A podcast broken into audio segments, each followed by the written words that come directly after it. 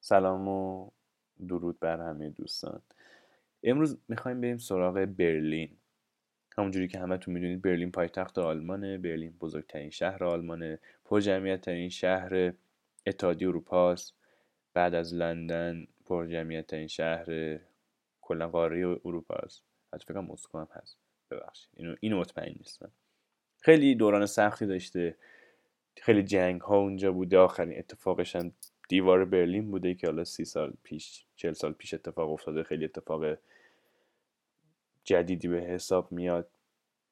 در اصل دیوار حالا بحث دیوار برلین شد. هر وقت رسیدیم بهش من بیشتر راجع بهش صحبت می‌کنم. ولی حالا موقعیت جغرافیاییش در شمال شرقی آلمان قرار داره و خیلی شهر خلوتیه.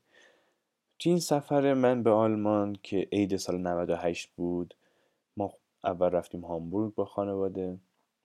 یه چند روزی هامبورگ بودیم بعد یه روزی ما تصمیم گرفتیم که من و مامانم و داداشم بریم یه شب برلین و برلین رو بگردیم. رفتیم هاپانهوف هامبورگ صبح یه روزی ما بلیت داشتیم برای فردا شبش هم داره بلیت برگشت. یک شب و دو روز من در برلین بودم. هر شهر آلمان یک توضیح کلی بدم. هر شهر آلمان یک ایستگاه مرکزی داره به نام هاپانهوف بعد اینکه تمام قطارهای شهری از این ایستگاه رد میشه و دوباره پخش میشه. یعنی همه قطارهاشون همه خطاشون یه به ایستگاه مرکزی می‌خورن. و دوباره پخش میشن و این هاپانهوف تو اکثر شهرها همون هاپانهوف هم هست برای قطارهای خارج از شهری هم باز تو همون ایستگاه خروج پیدا می‌کنن خب برلین خیلی نزدیکه به هامبورگ. با قطار یه ساعت و نیم بیشتر راه نیست.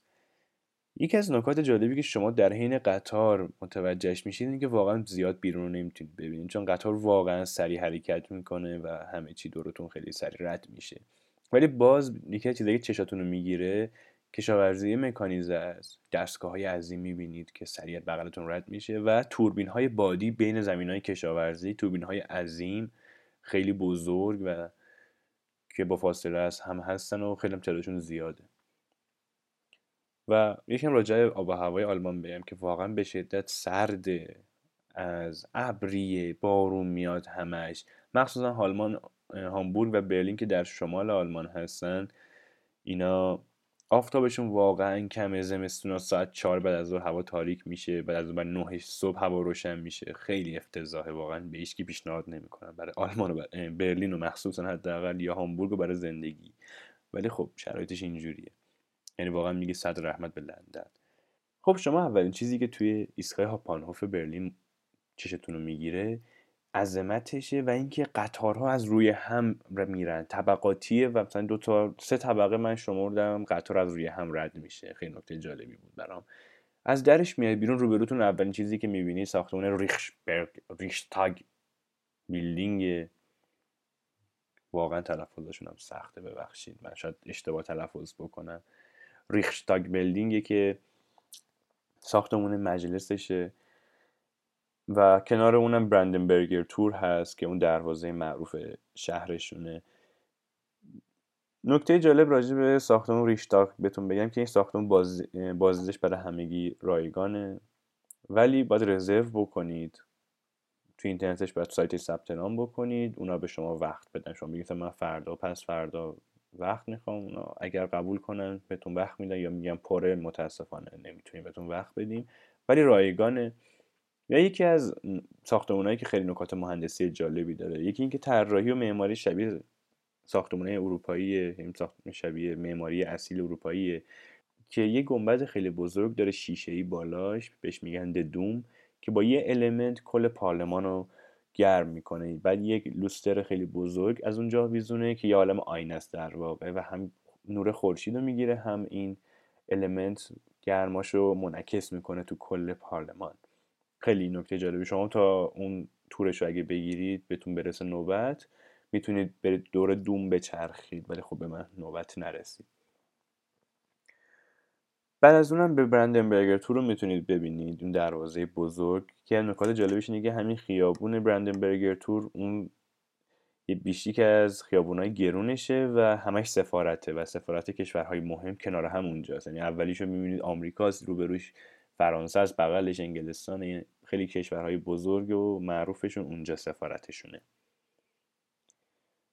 یکم نکات جالب باز برلین بگم که برلین یه سوم مساحتش دار و درخت و جنگل و باغ و کانال آب و رودخونه است. یعنی هیچ شهری وجود نداره. و اولین چیزی که تو برلین چشتون رو جذب می‌کنه این که چقدر این شهر خلوته و اصلا باورتون نمیشه که این شهر مثلا پایتخت یه شهری می‌تونه باشه.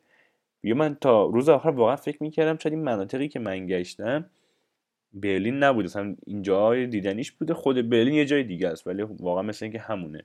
شهر و خیلی خلوت و ساکت و آروم باز با اینکه تاریخی که من رفتم تعطیلاتی نبودش خیلی تاریخ عادی تو هفته بودش. این که از دوز نکات جالب برلینه. باز ما رفتیم خب اولین کاری بعد که برند این ساختمان پارلمان رو دیدیم Brandenburger Tor رو دیدیم رفتیم هتل و اتاق تحویل گرفتیم یه استراحت مختصر. رفتیم Charlie's Checkpoint. خب هم بعد اینجا یکی از جاهاییه که شما می‌تونید دیوار برلین رو خیلی کامل ببینید یعنی بخشای سالم زیادی داره. بعد از جنگ جهانی دوم که آلمان شکست می‌خوره سر برلین و که آلمان چهار کشور با هم دعواشون میشه بین انگلستان و فرانسه و آمریکا و شوروی. خب طی اون دعواها سال 1969 سال 1961 ببخشید شوروی این برلین شرقی رو می‌گیره دیوار می‌کشن میگن خب این ورش مال من اون ورش مال شما. و اونجا آلمان تقسیم میشه به دو کشور آلمان شرقی و آلمان غربی که در نهایت هم سال 1989 با انقلاب آلمان شرقی دیوار برلین رو فرو میریزن و به آلمان غربی میپیوندن. Charlie's Checkpoint یکی از gate های ورودی به آلمان شرقی و غربی بوده. شما میره بعد می‌رفتید اینجا پاسپورت میرید مهر می‌کردن می‌رفتید اونور. اینور یه سرباز آمریکایی بوده اونور هم یه سرباز شوروی و این جاهاشون هنوز هست و یه سرباز آمریکایی هم به عنوان مثلا نمادش هنوز اونجا هستش و با پرچم آمریکا. یکی از نکات جالبی که اینم بگم که تو عکسای قدیمی Charlie Checkpoint رو مثلا شما می‌بینید یه سری ساختمونا که تو اون عکس هست و دورش خالیه اون ساختمونا هنوز هست و ایستگاه های متروش به صورت یک استوانه وسط خیابون ایستگاه مترو مثلا اون ایستگاه هنوز همون شکلی هست. باز بحث متروی آلمان شد نکته جالب دیگه راجع متروهاشون اینه که گیت ورودی ندارن. یعنی شما هیچ جا کارت یا بلیت نشون نمی‌دید در براتون باز بشه برید داخل. من هیچ جای دنیا غیر از آلمان رو ندیدم. و بلیط رو باید بخرید بذارید تو جیبتون. که شاید یک بعضی موقع مثل که میان چک می‌کنن بهتون میگن مثلا داخل خود قطار که بلیتتون رو نشون بدید و اگه نشون ندید بلیت نشون 50 یورو جریمه میشید. باز یه چیز جالب دیگه راجع مترو این که دوچرخه آزاده. یعنی شما می‌تونید دوچرخه‌تون رو با مترو با خودتون ببرید. هر جا. بگیرید تو مترو ببرید و از اون پیاده کنید. خب ما Brandenburger Tor رو دیدیم بعد اون برلین استراحت کردیم. رفتیم Charlie's Checkpoint بعد رفتیم یه جایی که باز نزدیک همون Brandenburger Tor ه که بعدا پیدا کردیم. یک فضای یه سری قبر تابوت مانند سنگیه که به یاد بوده تمام یهودیانیه که توی جنگ جنگ دوم کشته شدن یا سلاخی شدن. یک فضای یادبودی هست با یه سری توضیحات و یه موزه راجع به یهودیا و یه نکت یاد بودم براشون درست کرد. Nur zu denken an Deutschland, an Volk und an Reich, an unsere deutsche Nation. Unser deutsches Volk Sieg ein! Sieg ein! Sieg ein! Sieg ein!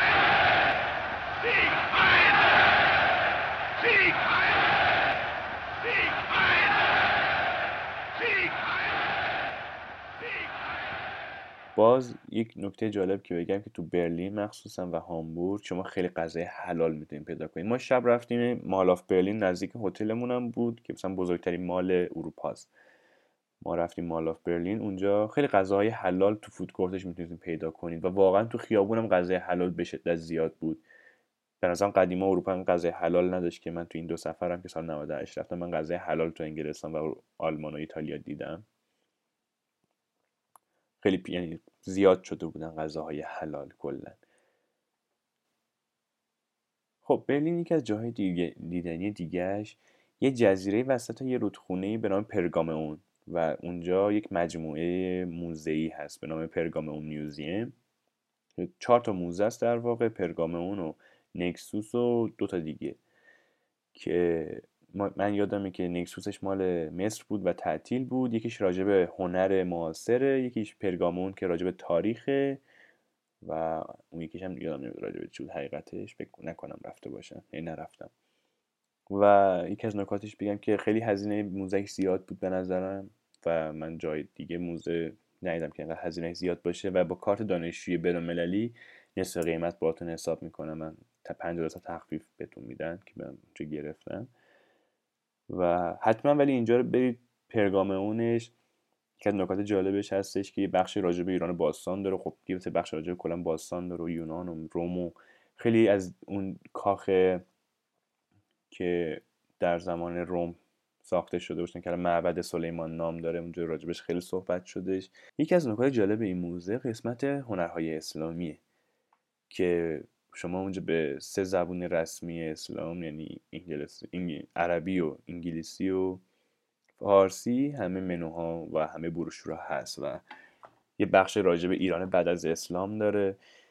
من دو تا شهر رو خیلی خوب توضیح داده تو شهر کاشان و شهر اصفهان و خیلی توضیح ریز که راجع به هنر کاشان کاشیکاری رو آورده اونجا محراب ها رو گذاشته و خطای از سلیق ایرانی ها رو توضیح داده. خیلی این کارش قشنگ بود. باز تو بخش ایران باستانش خیلی راجع به ساسانیان داشت. حتی این لوگوی دانشگاه تهرانی که شما می‌بینید غیر از اون تهرانی که داخلش نوشته اون دوتا پر و دوتا بال کتیبش مال زمان ساسانی بود که توی این موزه برلین هستش. و حتما بهتون پیشنهاد می‌کنم این موزه رو برید ببینید. باز از جاهای دیگه برلین که شما می‌تونید برید یه الکساندر پلات هست چند تا ساختمون قدیمی و کلیسا هست. حالا اگه به معماری خیلی توی منطقه هست اینا که خیلی اون منطقه قدیمیه و معماری قدیمی رو نگه داشتن و خیلی قشنگه. اگه دوست داشتید برید حتما. باز از نکات جالب شهر اینه که چون شهر خیلی سطحش پایینه ساختمون بلند شما نمی‌بینید زیاد یه دونه برج مخابراتی دارن که مال همون زمان آلمان شرقی آلمان غربیه که تو عکس احتمالا دیدید راجع برلین و این از همه جای شهرم معلومه. و یکی از نمادهای شهر برلین حساب میشه این برج.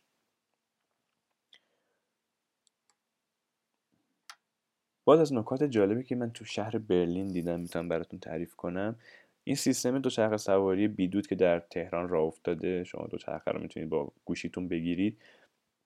توی برلین علاوه بر دوچرخه من برای موتور برقی همین سیستم رو دیدم که تو گوشه خیابون موتور برقی بود و شما با موبایلتون باز می‌کردید و هزینه پرداخت می‌کردید و حرکت می‌کردید. اینم خیلی جالب بود. و باز اصلا یه مدل دیگه از سیستم حمل و نقلی که تو آلمان بودش و از قبل بودش یعنی چند سال بود که بود و من امسال تو انگلستان هم دیدم که دارن اجرا می‌کنن سیستم ت... اسنپ بدون راننده است. یعنی ماشین در اختیارتون بذارن به این حالت که تو شهر یک عالم ماشینه. شما تو نقشه می‌زنی نزدیکترین ماشین رو خود پیدا می‌کنی. میری بغلش دکمهش رو می‌زنی در ماشین باز میشه سوار میشی استارت می‌زنی. فقط هزینه بنزینش هم پرداخت کنی. علاوه بر اون هزینه اشتراکی که دارید پرداخت می‌کنید بنزینش با شماست. اگه بیشتر بنزین بزنید کمتر برونید میمونه تو حسابتون بنزین ماشین. خیلی سیستم جالبیه. اینم باز نکات جذابیه که من راجع به برلین می‌تونم براتون تعریف کنم. یا راجع به آلمان. خیلی ممنون که به من گوش کردید و امیدوارم استفاده کرده باشید از این پادکست و از این توضیحاتی که من راجع به برلین دادم. حتما نظرات انتقادات و پیشنهادات خودتون رو با من در میون بذارید. اگه شما دوست داشتید راجع به سفرهای خودتون هم می‌تونید برای من بفرستید و من اینجا جمعشون بکنم و راجع به یک شهر شما صحبت کنید.